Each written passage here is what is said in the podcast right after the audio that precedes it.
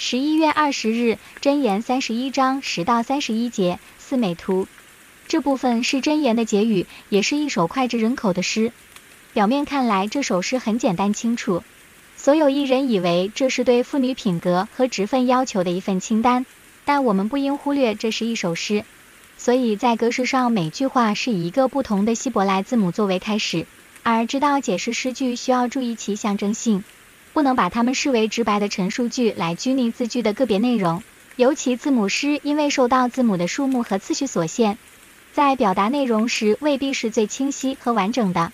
因此，这段诗表达的内容未必是要求妻子成为全能妇人，从家事到做生意都很拿手，既聪明又能干，还任劳任怨。而要成为这样的才德女子，这首诗归纳出四种美德。首先，她以家人的幸福为念，才德妇人所有行为的出发点都是为了家人的好处。十一姐形容她是可靠的，她一心一意地做对丈夫有益处的事，不只是生活上的照顾，也包括灵命上的劝勉和安慰，而且要为家人的需要未雨绸缪。其次，她勤于工作，才德妇人不会游手好闲。不会浪费时间在无益处的事上，例如好管闲事或谈论是非之类的。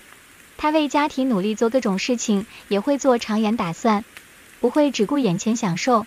再有，他敬畏神，才德妇人是敬畏神的，她不追求外貌的装饰，只追求智慧且敬畏神。由于她有如此的内涵，因此在外表上有一份威仪，而且得人的称赞。